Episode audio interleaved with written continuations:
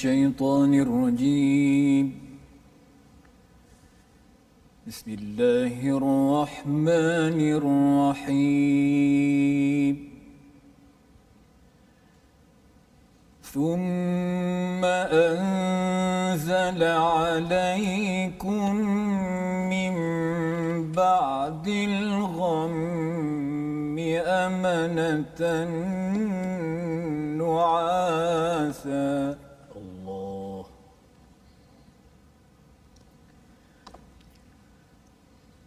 أمنة نعاسا يغشى طائفة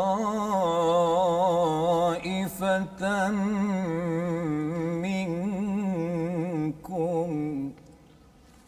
الله الله الله شاء الله. وطائفة قد أهمتهم أنفسهم يظنون بالله غير الحق. الله. يظنون بالله غير الحق ظن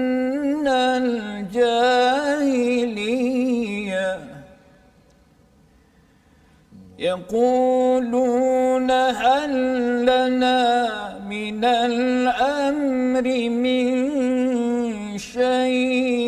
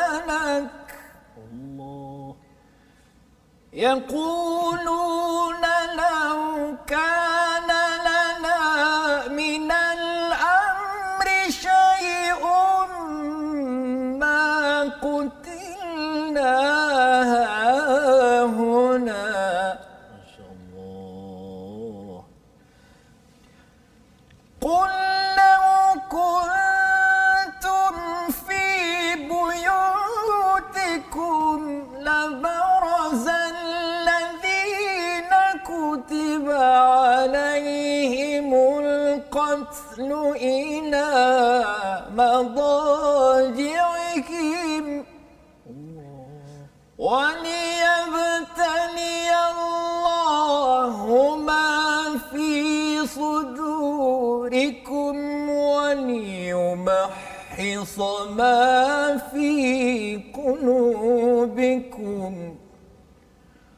والله عليم بذات الصدور.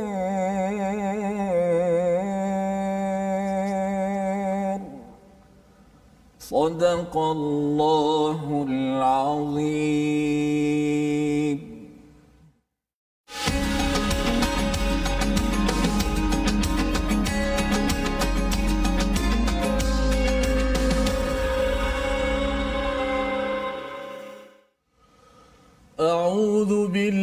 بالله من الشيطان الرجيم.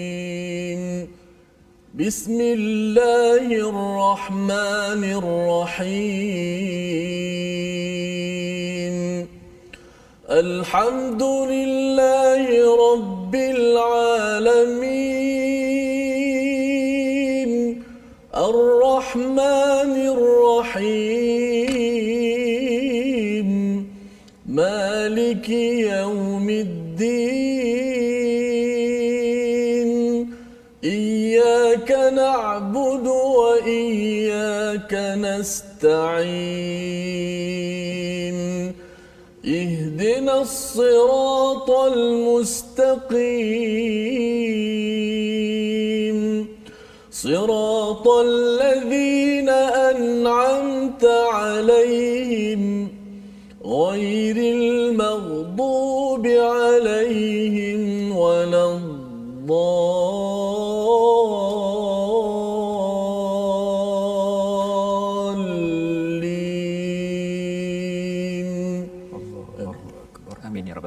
Assalamualaikum warahmatullahi wabarakatuh. Alhamdulillah wassalatu wassalamu ala Rasulillah wa ala alihi wa man wala syada la ilaha illallah syada Muhammadan abduhu wa rasuluh. Allahumma salli ala sayidina Muhammad wa ala alihi wa sahbihi ajma'in. Amma ba'du. Apa khabar tuan-tuan puan-puan yang dirahmati, yang dikasihi sekalian? Pada hari ini kita bersama dalam sesi ulang kaji kita pada halaman 70 hingga 74. Kita ingin melihat kalau semalam kita melihat kepada sesi tadabbur, masih lagi pada hari ini kita melihat tadabbur kefahaman tetapi lebih daripada itu kita hari ini bersama dengan tetamu jemputan kita Ustaz Amir Rahman. Apa khabar Ustaz? Alhamdulillah baik. Alhamdulillah masya-Allah. Ahlan wa sahlan ke program My Quran Time. Alhamdulillah, Ya. terima kasih. Kali kedua Ustaz ya. Ya. Kita kalau dia nak jumpa jemput selalu Ustaz Allah. ya. Ah, sering InsyaAllah. untuk sama-sama kita mendengar bacaan dan kita berdiskusi bagaimana untuk kita memajukan lagi kualiti bacaan ulang kaji kita pada halaman 70 hingga 74.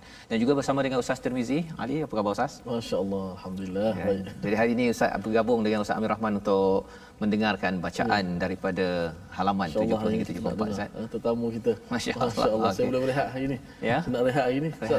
Untuk kita mendengar ya, menikmati kepada Ya, betul. bacaan dan uh, sudah pastinya dalam kita menikmati, kita mendengar, kita baiki kualiti bacaan, kita juga ingin uh, juga mengulang kaji intipati isi apabila kita bercakap tentang halaman 70 hingga 74 ini kita berbincang tentang perang Uhud terutamanya bagaimana Allah membawakan analisa kepada surah ini ataupun perang ini dalam surah Ali Imran ini. Untuk sama-sama kita mengingati kepada perjuangan satu. Yang keduanya perjuangan tidak semestinya terus terang benderang matahari hingga ke petang. Tetapi kadang-kadang ada hujan di tengah hari ustaz ya. Ha, jadi kadang-kadang ada masa menang ada masa kalah. Allah menyatakan ini adalah penggiliran yang Allah berikan untuk kita masih lagi kembali kepada kepada Allah SWT untuk memastikan iman kita itu adalah kepada Allah ketika menang ketika susah ataupun ketika ada kesulitan. Jadi pada hari ini uh, ayat yang dibacakan oleh Ustaz uh, Amir Rahman sebentar tadi adalah uh, daripada ayat 154 Allah bercerita tentang bantuan yang Allah berikan. Allah memberikan amanatan nuasa. Allah memberikan keselamatan, rasa aman sehingga boleh mengantuk Ustaz ya. Uh, mengantuk dan ini pun telah kita bincangkan dalam sesi semalam ulang kaji ya di mana nuasa ini maksudnya mengantuk sebelum tidur ya. Ha, tapi kalau sinatu wala naum dalam surah uh, dalam ayat kursi itu maksudnya sebelum mengantuk. Ha, maksudnya langsung tak adalah rasa-rasa nak mengantuk. Sebelum mengantuk tu dia akan ada rasa badan tak sedap sikit kan? Lepas tu dia mulalah dia menguap ke ataupun angin keluar lah macam-macam kan? Ketika nuasa itu sebelum akhirnya dapat melelapkan mata. Walaupun mungkin dalam masa yang pendek ustaz ya sambil dengar Quran time ini pun dia ada ada orang yang dapat amanatan nuasa ya. Ha, jadi uh, harapnya pada tuan-tuan uh, boleh buka pada muka surat 70 uh, tegakkan tulang belakang ya beri semangat baca auzubillahi minasyaitonirrajim dan kita harapkan bahawa uh, kita punya hati ya kalau kita melihat uh, kepada ayat 154 di hujung itu ada dua uh, istilah Allah gunakan iaitu waliyabtaliyallahu ma fi sudurikum waliyumahhisama fi qulubikum. Jadi pada sudur lapisan pertama Allah bagi ibtila ya Allah bagi ujian pada kulubikum tempat iman kita Allah me- memberi ujian itu adalah untuk membersihkan iman kerana iman kita ini kadang-kadang dia bercampur dengan dengan kotoran yang kadang-kadang menyebabkan hati itu gundah pada perkara yang tidak sepatutnya ya. Jadi itu adalah ayat 154 dan kita akan sama-sama uh, kalau kita lihat pada ayat 155 itu Allah menyatakan uh, mengapa uh, ada individu yang tersilap ataupun yang yang tergelincir dalam kehidupan ini?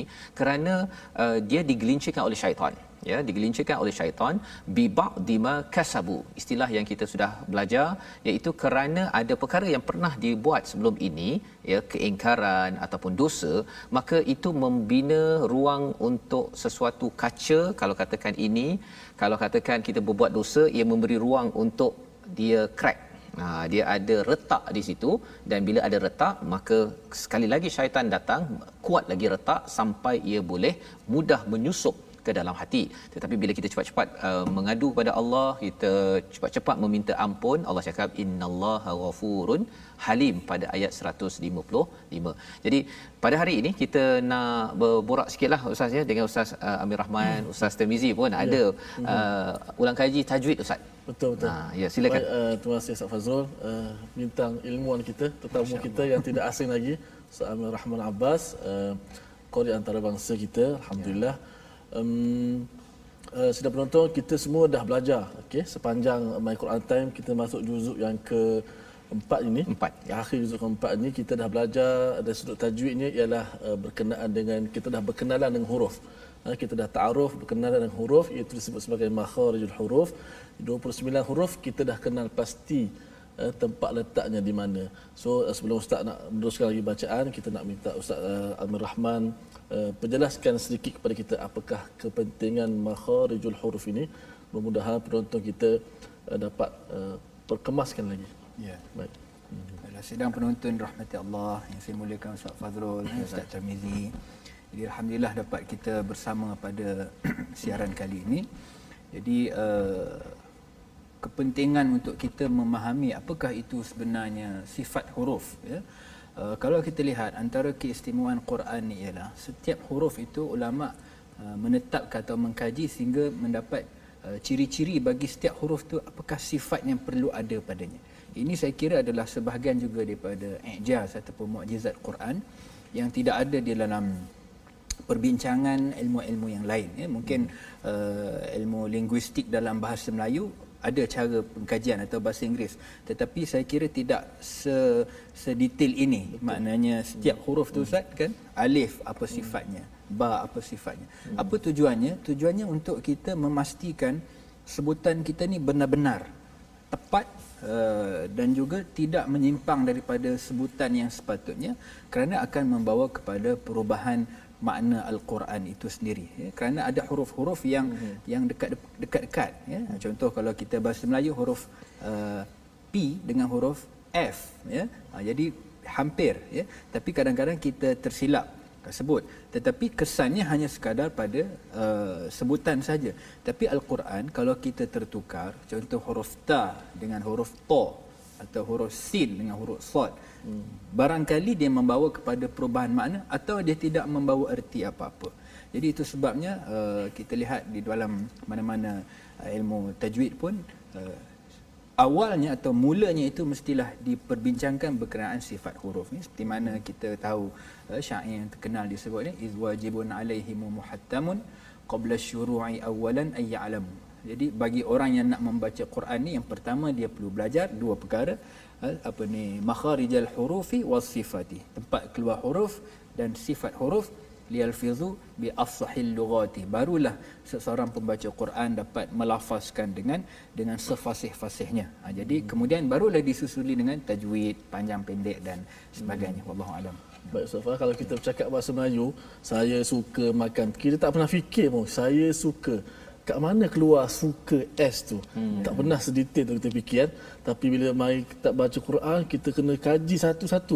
Sehingga kita ada uh, prop gigi pula kat mana letak lidahnya supaya Betul. apa nak menjaga wahyu Allah. Wahyu. kita ingat orang yang uh, apa nama ni jadi uh, jadi apa terpesong imannya dia mengubah Quran kan? Mengubah Quran rupanya kalau kita baca salah kita mengubah Quran juga mengubah, walaupun ya, tak sengaja dari sudut iman tapi itulah kalamullah kalamullah hmm. dan itu sebabnya bila Allah nyatakan inna nahnu nazzalna zikra kan hmm. wa inna lahu lahafizun hmm. maksudnya memang Allah uh, menyiapkan uh, kerajaannya untuk menjaga al-Quran ini hmm. ya daripada makhraj huruf sifatnya hmm. sampailah kepada maksud pentafsiran tadabbur semuanya ya, ya. pasal saya yakin bagi tuan-tuan yang ada bukan sekadar my Quran time ini sebagai permulaan tapi lepas tu kita kena cari ustaz cari cikgu belajar cara makhraj sifat bacaan ya talaqi itu dan juga kelas-kelas memahami ustaz ya itu hmm. tanggungjawab kita ya uh, untuk menjaga ha, pasal sekadar bila orang cakap uh, hafiz kan menjaga ataupun hafaz Quran uh, bukan sekadar hafaz itu di sini ya tetapi juga di sini dan juga menjaga segala hak yang ada ustaz ya. hmm. ya jadi ini tanggungjawab bersama bukan milik seorang sahaja dan saya doakan pada tuan-tuan yang berada di rumah bersama dengan ahli keluarga kita cuba jaga sebaik mungkin moga-moga Allah jaga kita ustaz hmm. ha, itu ya. yang paling penting tu hmm. kan bila kita jaga kita jadi tentera Allah yang menjaga al-Quran ini maksudnya kita ini berada dalam di kalangan uh, sistem penjagaan Allah sudah tentunya kita akan terjaga sampailah ke akhirat nanti insya insyaallah. Baik. Jadi dalam bercakap tentang menjaga ini perjuangan uh, Uhud Ustaz ya yang dibaca sebentar tadi Allah menyatakan bahawa salah satu sebab kekalahan ataupun berantakan ataupun berlakunya tafshala uh, per, uh, pergaduhan lemah hati adalah salah satunya istazallahumus syaitan bi ba'di ma kasabu atas sebahagian yang kamu buat. Jadi bila apa yang kamu buat sebelum ini uh, memberi dosa, maka itu membina memberi ruang retak daripada hati, pada qulub, pada sadar sehingga kan boleh menyusup ke dalam bahagian fuad, lapisan ketiga sehingga kan uh, luba ataupun lapisan keempat dalam hati kita ini tidak bersih sehingga kan dalam surah Ali Imran ini di hujung nanti ada panduan bagaimana untuk membersihkan lapisan nombor empat yang paling dalam sudah tentunya dengan kita berzikir dan juga kita tafakur kepada Allah Subhanahu Wa Taala. Jadi kita nak teruskan pada halaman yang ke-71 ya. Allah bercerita tentang uh, dan sesungguhnya sekiranya kamu mati atau gugur pastilah kepada Allah kamu dikumpulkan itu menandakan bahawa sama ada meninggal ataupun syahid terbunuh sebenarnya akhirnya kita semua akan kembali kepada Allah Subhanahu Taala tetapi sebelum kita pergi bertemu Allah kalau ada konflik dalam kehidupan kita Allah memberi panduan pada ayat 159 uh, kalau ia dilakukan betul-betul maka ia membawa kepada pertolongan Allah yang besar istilahnya nusrah ya pada ayat 160. Jadi kali ini kita nak mendengar uh, bacaan daripada Ustaz Amir Rahman ya memimpin tuan-tuan yang berada di rumah. Kita perhatikan tuan-tuan ya. Tadi kita dah bincang sikit tentang makhraj. Yeah. Bagaimana Ustaz Amir Rahman membaca itu yeah. diperhatikan ya sambil dengar sambil perhatikan ayat 159 hingga ayat 160. أعوذ بالله من الشيطان الرجيم. فبما رحمة من الله لنت لهم ولو كنت فظا غليظ القلب لانفضوا من حولك. فاعف عنهم واستغفر لهم وشاورهم في الأمر. فإذا عزمت فتوكل على الله. إن الله يحب المتوكلين.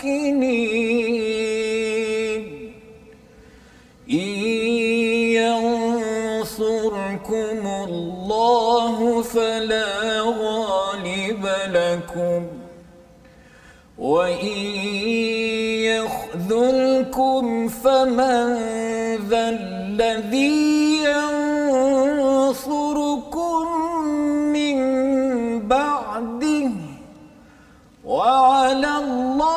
الله فليتوكل المؤمنون. وعلى الله فليتوكل المؤمنون.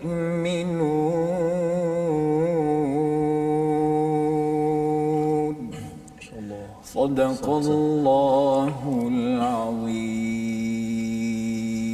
Surah Al-Azim ayat 159 hingga 160 ini sebagai ulang kaji kita tentang apabila kekalahan umat Islam pada waktu perang Uhud ini maka Allah memberitahu jika bukan dengan rahmat Allah maka nabi tidak mampu untuk bersifat lemah lembut kepada para sahabat yang berbuat kesilapan.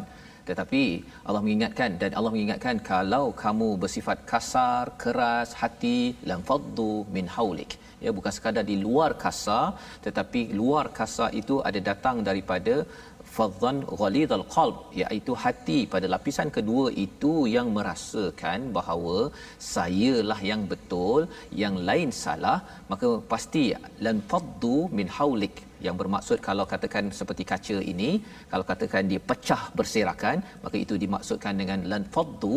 Maksudnya amat sukar untuk dicantum semula jika kita sudah pun berkasar sehingga kan ada yang bermakan hati berulam jantung ustaz ya. Ha, itu perkara yang boleh berlaku dalam rumah tangga ya dari di, di sekolah ataupun di pejabat yang Allah berikan panduan tiga perkara. Maafkan mintakan keampunan dan juga mesyuarat jumpa kepada orang yang silap. Pasal biasanya anak ke orang yang buat silap ni ustaz kan dia takut dia akan mengelak ya. Jadi yang betul ataupun pemimpin itu perlu cuba berusaha berjumpa dan perlulah dengan asas untuk untuk bermesyuarat dan mencari mencari penyelesaian dan diserahkan kepada Allah Subhanahu Wa Taala. Kerana isunya bila dah orang tak buat sesuatu, kita dah tak percaya sangat dah. Dan pada waktu itu kalau kita berkasar makin hancur perjuangan, kalau kita bertemu dengan tidak percaya pun maka syaitan akan menyebabkan tafshala, uh, lemah hati, tetapi sebenarnya solusi perkara ini tawakal bahawa sebenarnya boleh saja orang yang tersilap boleh membaiki dan akhirnya tentera-tentera inilah yang membantu sahabat inilah yang membantu kemenangan pada perang seterusnya bersama dengan Nabi sallallahu alaihi wasallam. Allah ingatkan pada ayat 160 yang Ustaz Amir Rahman bacakan tadi uh, in yansurkum in yansurkumullahu fala ghalib ghalibalakum jika Allah dah beri nusrah ya maksudnya pertolongan yang besar bukan yang kecil sahaja yang besar tak ada siapa yang boleh mengalahkan kamu dan jika Allah tinggalkan siapa lagi yang boleh tolong selepas selepas ini? Allah nak mengingatkan bahawa sebenarnya lebih baiklah bertawakal orang-orang beriman ya. Jangan terlampau rasa bahawa saya dah buat betul yang lain salah saya salahkan saya tekan dia sehingga kan orang pun berpecah dan habis perjuangan dalam sesuatu organisasi. Ini yang boleh kita belajar ya. Dan kita terus pada awal, uh, ayat 161 itu bercakap tentang ada orang persoalkan nabi ini hmm. uh, yaghul mengkhianati. Tapi Allah kata uh, siapa yang yaulul ya siapa yang khianat nanti akan Allah selesaikan. Hmm. ya Allah akan uruskan. Ideanya apa? Ideanya ialah uh, masing-masing bertanggungjawab jangan berkhianat. Tetapi ini sebagai pelindungan ataupun uh, penafian Allah bahawa nabi mengkhianati sebenarnya orang lain yang menuduh itu sebenarnya yang ada isi iri hati dan juga khianat di dalam di dalam diri. Hmm. Jadi inilah yang berlaku dan Allah memberitahu pada ayat yang ke-164 tentang uh, anugerah Allah, Quran dan Rasul. Selagi ada Allah dan Rasul, kalau kalah sedikit, kurang sedikit itu biasa-biasa kerana Allah dan Rasul itulah yang paling berharga itu yang diingatkan oleh Nabi dalam satu peristiwa perang selepas itu juga ada banyak harta ghanimah ustaz ya. Yeah. Kemudian ada Nabi bagi banyak pada Muhajirin, uh, Ansar dapat kurang. Kan? Jadi Ansar kata, "Tengok Nabi dah bagi pada geng dia. Uh-huh. Ha bagi pada kroni." Ha kan. Rupanya Nabi dengar, Nabi panggil balik kepada Ansar dan pada waktu itulah Nabi berkata bahawa sebenarnya mereka ini baru masuk Islam, Nabi nak jinakkan mereka mereka balik membawa unta ke bawa kambing bawa emas tapi kamu balik membawa Nabi Muhammad adakah kamu rasa yang mereka bawa itu lebih berharga daripada aku maka orang-orang ansar pada waktu itu ketika dia dah membawang sedikit itu uh, terus menangis ustaz ya yeah. Pasal apa? Pasal nak ceritanya ialah ada Rasul, ada Quran. Tuan-tuan ada Rasul, ada Quran boleh baca pada hari ini. Ini sebenarnya adalah amat tinggi berbanding dengan kita ada perkara-perkara yang lain. Yang lain ada okey, tetapi kita kena pastikan bersyukur dan jangan jadi orang yang dalalim mubin sebagaimana ayat 164 mengutamakan selain daripada Allah dan Rasul ataupun Quran dan juga Rasul dalam kehidupan. Jadi kita bawa kepada halaman yang ke-72 Allah mengingatkan kepada kita wama asabakum yaumal taqal jam'an ya pada ayat 166 muka surat 72 dan apa yang menimpamu ketika terjadi pertemuan antara dua pasukan itu adalah dengan izin Allah dan Allah menguji siapa yang benar-benar beriman ya. Jadi di situ kalau kita pergi uh, tentang uh, orang-orang munafik pada waktu itu mereka membawang ustaz ya. Ha, pasal mereka kata kalau kamu ni uh, tak tak pergi uh, sudah tentu kamu tak terbunuh. Ha, dalam halaman ini ada cerita ini tetapi sebenarnya orang yang syahid ha, mari kita baca daripada ayat 169 hingga ayat yang ke 171 mungkin kali ini gabungan ya. Uh, antara ustaz uh, InsyaAllah. Tirmizi dan juga Ustaz Amir Rahman. Tapi kita nak berehat sebentar Ustaz. Betul, betul. kita berehat dulu ya sebelum kita menyambung selepas ini.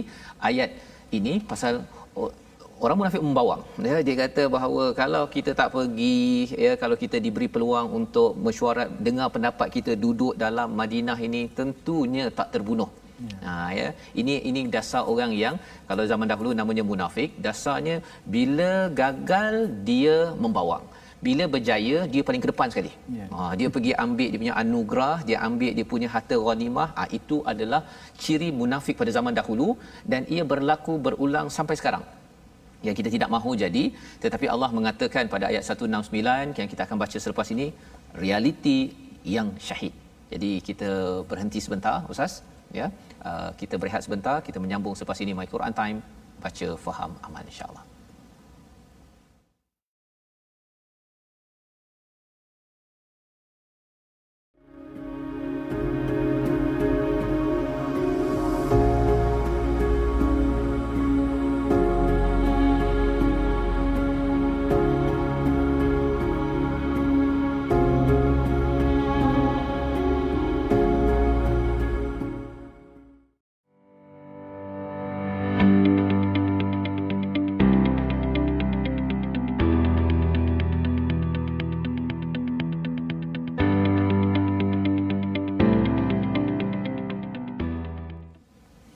Alhamdulillah, terima kasih kepada semua penonton-penonton, sahabat-sahabat Al-Quran. My, My Quran Time, baca faham amal. Kerana sentiasa setia bersama dalam rancangan kita dan teruskan kita menekan uh, butang share.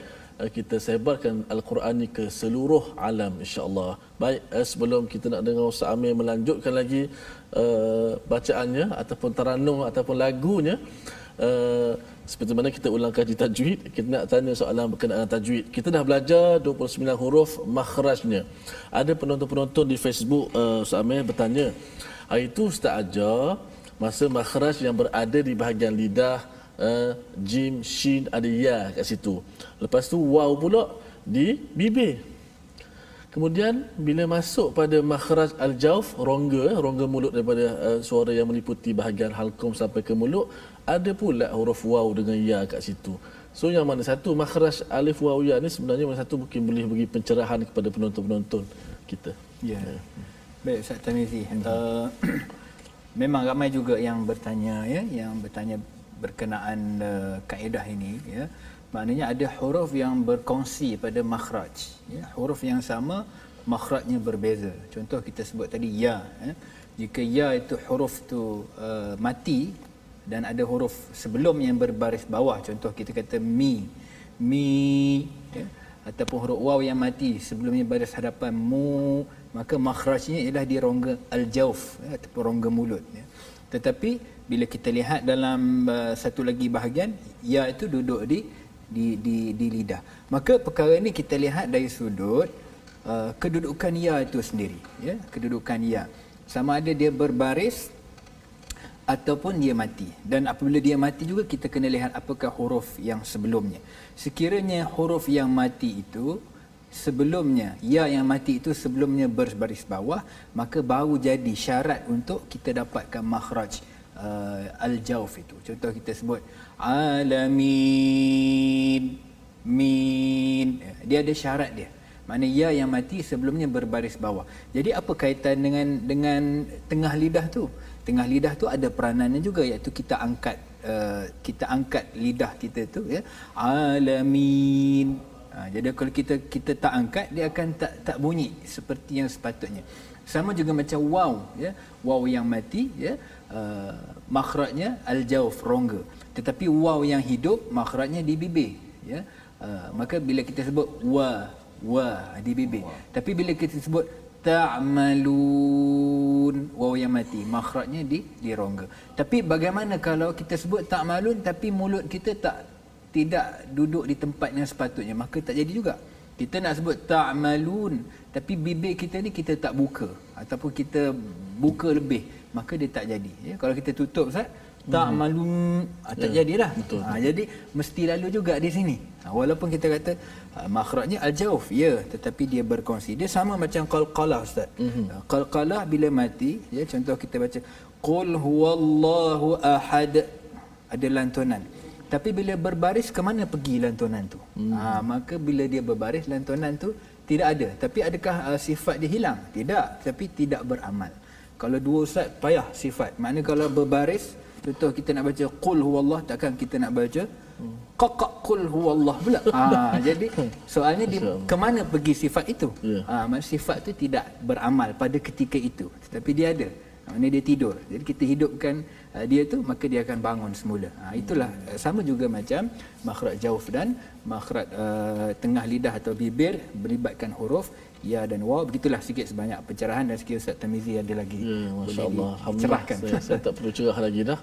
Kerana dah jelas Ustaz Fah saya ya, mungkin ya. kita nak dengar pula alunan. Ustaz Fah nak tengok ayat mana nak request ya, Amir? itu yang kita nak sambung tadi ya. Alhamdulillah ya, Ustaz Amir uh, mencerahkan tadi tentang apa uh, tentang uh, makhraj tadi itu kan hmm. ya yang wow hidup wow mati wow tidur tadi itu ya ha, nanti kalau sifat tu kan kita nak sambung lagi ustaz kan hmm, betul, kita betul. tak masuk lagi hmm. kita kita baru bercakap tentang makhraj tentang uh, tempat keluarnya dahulu uh, harapnya dengan kita jelas perkara ini uh, tak adalah kita keliru ya uh, apabila kita nak cuba baca dan mungkin bagi setengah orang uh, saya tak kisah sangat lah ustaz kat mana makhraj ni. Yang penting saya baca betul. Ha, boleh tak macam tu? Kan macam mana pendapat ustaz ada ustaz? Yang, yang yang baca Quran tapi guna yang ejaan bahasa Melayu tu. Ha. macam mana nak kenal tu? Ha. tapi ya. ada komen sikit Ya, uh, saya kira Quran ni ibadah hmm. dan dia turun itu dengan set dia sekali. Maknanya dengan tajwidnya. Jadi hmm. kalau dia kata saya nak baca tapi saya tak ambil berat lah sebutan huruf ni, saya kira itu satu fahaman yang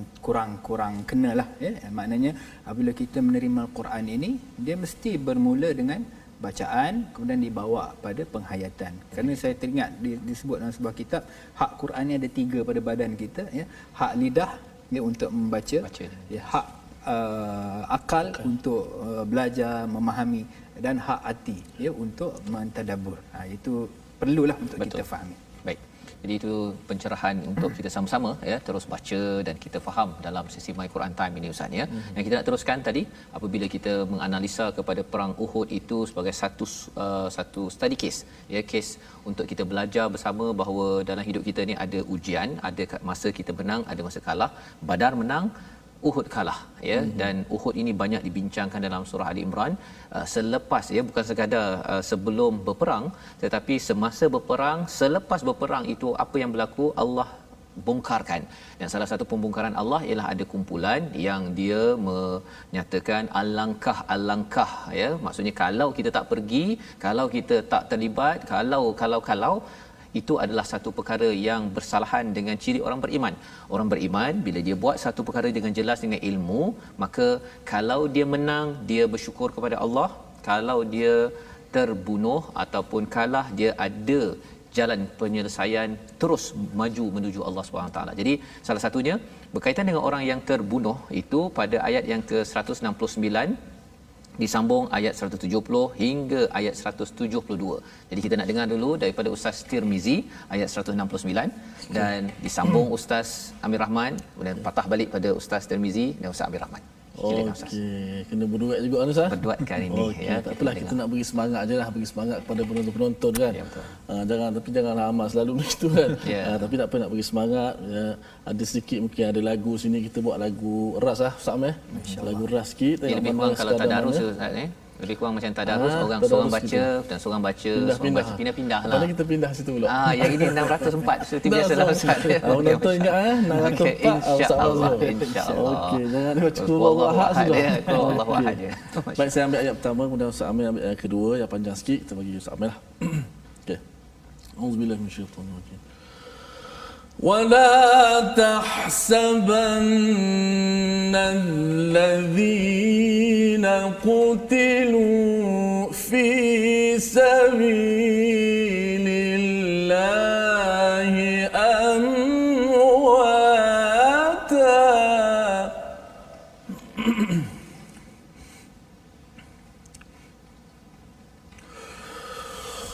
ولا تحسبن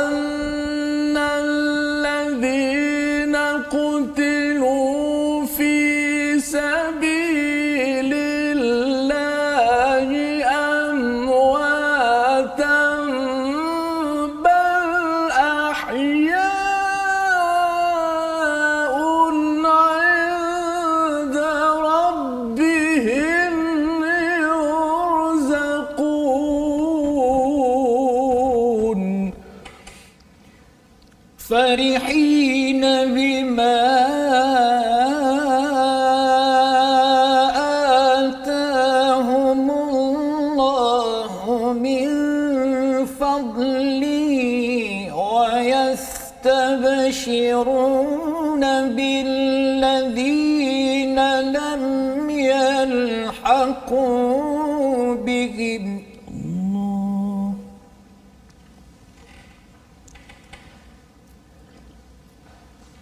ويستبشرون بالذين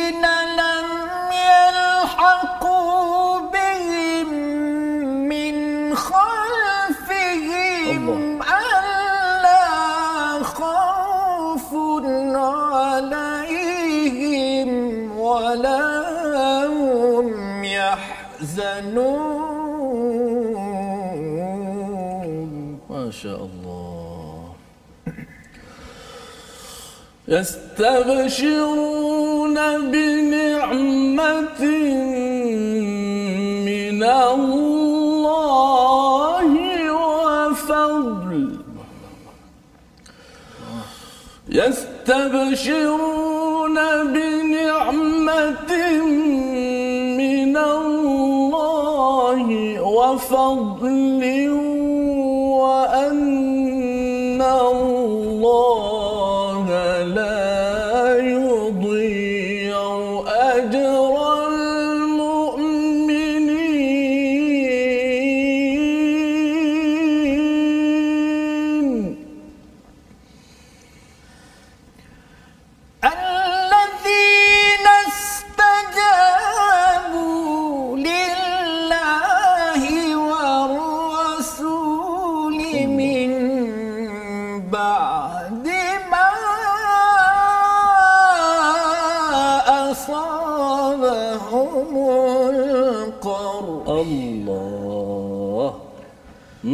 للذين أحسنوا منهم واتقوا أجر عظيم.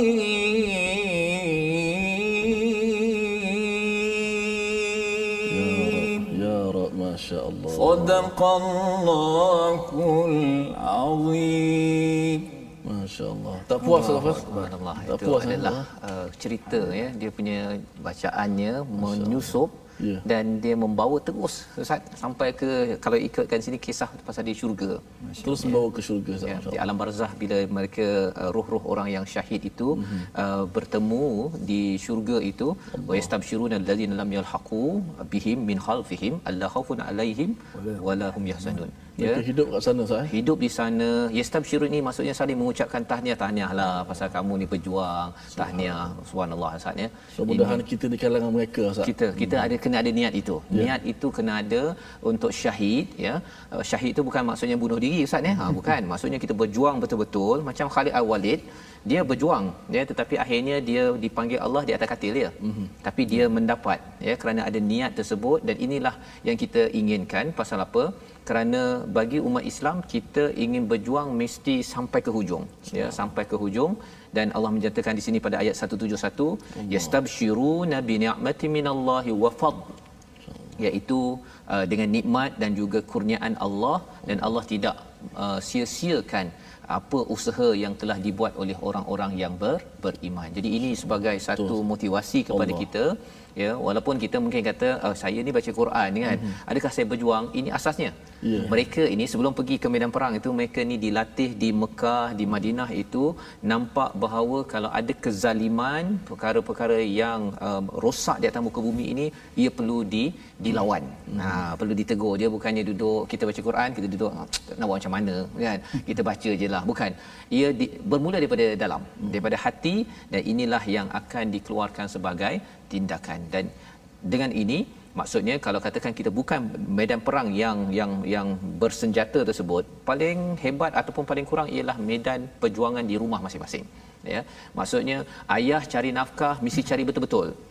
Tidak boleh sambil-sambil begitu sahaja dapat dapat tak dapat tak dapat. Kan ibu membesar mendidik anak menjaga rumah betul-betul walaupun penat memang penat ya, ya. Kalau ikutkan kepada sini pada ayat 172 ini uh, Allah cakap allazina stajabu lillahi war rasul min ba'di ma asabahumul qarh ada luka ya.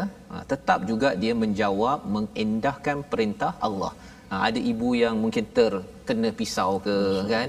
Ataupun ayah yang mungkin terluka hati ke kan? Kena marah dekat pejabat ke sebagainya teruskan Mana perjuangan Ustaz, apa Ustaz, uh, nanti dah masuk syurga rasa tak rasa Tak penat rasa, langsung. Tak rasa. rasa sikit je luka-luka tu tak rasa apabila dah dapat nikmat yang sangat Ya, besar bila Allah cakap wattaqu ajrun azim tu bila dah dapat ajrun azim kecil je lah Kecil, ha, kecil saja dan ini asasnya kat mana dengan al-Quran. Nah, Quran yang sama yang tuan-tuan baca inilah juga Quran yang dibaca oleh para sahabat, itulah yang membina iman dan itulah yang membina kesediaan ustaz. Pasal sebenarnya bila bercakap tentang sakit ni, sakit ini dia bukan sekadar fizikal tetapi ada kaitan dengan hati. Kan? Kalau orang tu kata tak apalah saya bertahan juga, maka dia dapat tahan. Tapi kalau dalam hati dah cakap kata Hai menyusahkan. Seperti mana orang-orang munafik menyatakan kalau kita tak pergi tak ada terbunuh tak ada kita ni ya.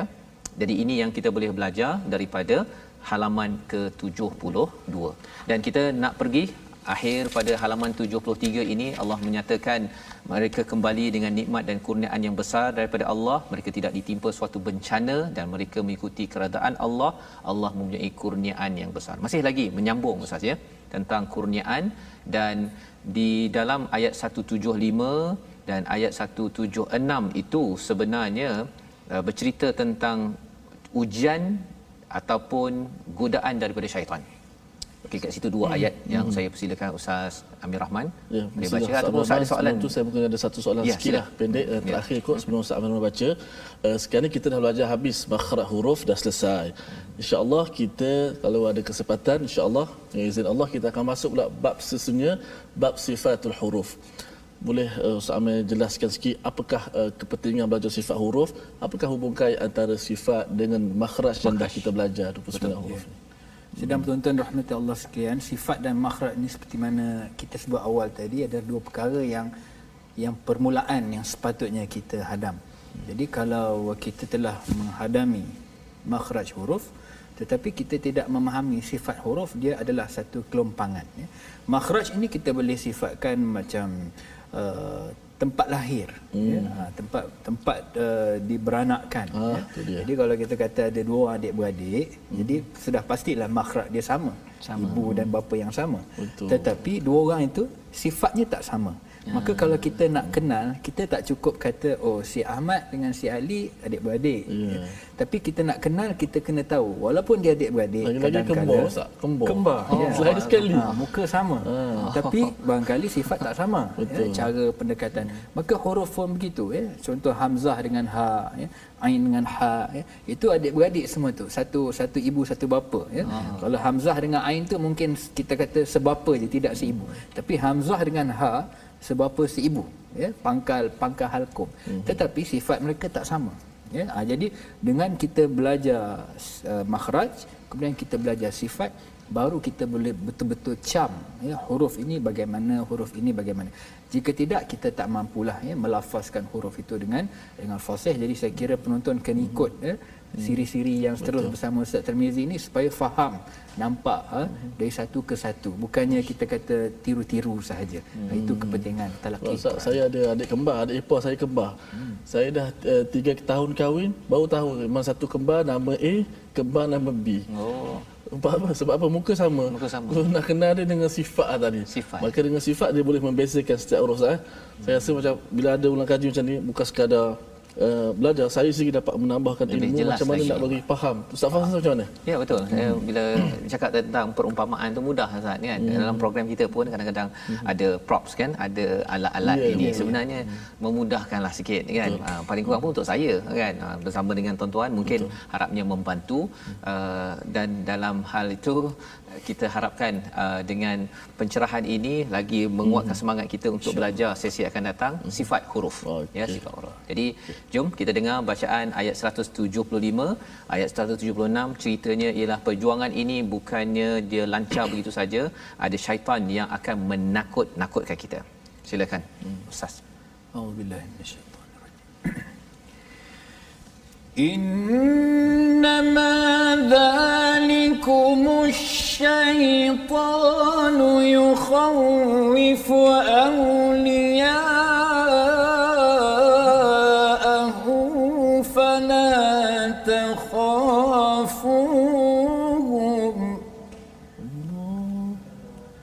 فلا تخافوهم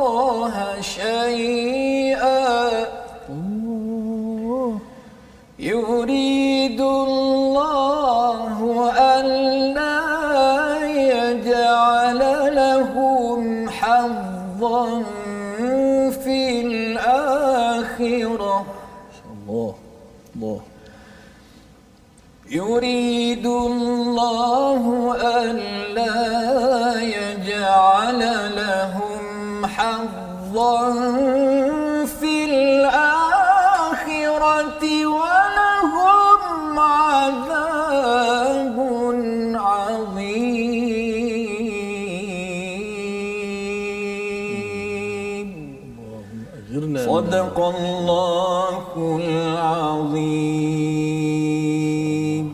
Surah Al-Azim ayat 175 ini mengingatkan ya tentang ada musuh ya ada musuh ustaz ya yang uh, syaitan ingin menakutkan kepada aulia ah ya maksudnya kepada pengikutnya jadi kita tidak mahu jadi pengikutnya jadi jangan takut. Ha ya kalau kita melayan ketakutan itu dalam hidup kita ini takut benda yang tak sepatutnya takut ya kepada manusia ya kepada makhluk. Sebenarnya kita sedang melayan kepada syaitan maka Allah kata jangan takut pada mereka tetapi takutlah kepada Allah. Wa khafuni in kuntum mukminin dan Allah menegaskan lagi pada ayat 172 itu wala yahzunk janganlah kamu sedih dengan kesegeraan dengan kepantasan ketangkasan orang-orang kufur itu. Kerana apa? Innahum lan yadurrullaha syai'a. Mereka tidak akan dapat memudaratkan bukan memudaratkan kepada makhluk ya tetapi memudaratkan kepada Allah. Allah nak membina keimanan kita agar Allah segala-galanya. Allah lah yang boleh memberi memberi balasan yang besar kepada mereka dan kita sentiasa di backup oleh Allah Subhanahu Taala. Jadi kita mohon pada Allah Subhanahu Taala agar Allah mengurniakan kepada kita nikmat kekuatan iman, kekuatan untuk kita berjuang, asasnya iman dan kita tidak mudah patah semangat, tidak mudah takut. Kerana apa? Kerana yang besarnya adalah Allah, yang kecil yang tidak ada hadzan, ya tidak ada bahagian langsung adalah kepada kekufuran. Mari sama-sama kita membaca doa dipimpin oleh Ustaz Amir Rahman kita pada hari ini insya-Allah. بسم الله الرحمن الرحيم الحمد لله رب العالمين اللهم صل على سيدنا ومولانا محمد من فلقت الأنوار إلا بذاته اللهم إنا نسألك من النعمة تمامها ومن الصحة دوامها ومن الرحمة شمولها ومن العافية حصولها ومن العيش أرغده ومن العمر أسعده ومن الإحسان أتمه ومن الإنعام عامه ومن الفضل أعذبه ومن اللطف أنفعه. اللهم ارحمنا بالقرآن واجعله لنا إماما ونورا وهدى ورحمة. اللهم ذكرنا منه ما نسينا وعلمنا منه ما جهلنا وارزقنا تلاوته آناء الليل وأطراف النهار. واجعله لنا حجة يا رب العالمين. ربنا تقبل منا إنك أنت السميع العليم. وتب علينا إنك أنت التواب الرحيم. واغفر لنا وارحمنا إنك أنت الغفور الرحيم. وصلى الله على سيدنا محمد وعلى آله وصحبه وبارك وسلم. والحمد لله رب العالمين. Amin ya rabbal alamin. Terima kasih diucapkan kepada Ustaz Amir Rahman Abbas yang bersama kita pada hari ini mengulang kaji bahagian tajwid bacaan bagi halaman 70 hingga 74. Moga-moga dengan ini semangat juang, tidak mudah putus semangat dalam hidup ini dapat kita sebarkan. Itulah juga yang kita ingin war-warkan dalam wakaf untuk ummah satu platform untuk tuan-tuan menyumbang dan kita menyebarkan mushaf al-Quran bersama dengan pembelajaran al-Quran sehingga kan kita baca kita faham dan mengamalkan kekuatan semangat dalam perjuangan. Kita bertemu lagi dalam episod ulangan pada malam ini jam 11 dan 6 pagi esok ya untuk tuan-tuan menyimak kembali apa yang kita belajar pada hari ini. Dan insyaallah kita bertemu halaman baru pada hari esok Rancangan ini dibawakan oleh Mufas. Saya ucapkan terima kasih sekali lagi pada Ustaz Amir Rahman. Kita bertemu lagi Ustaz insya-Allah. My Quran Time baca faham amal insya-Allah.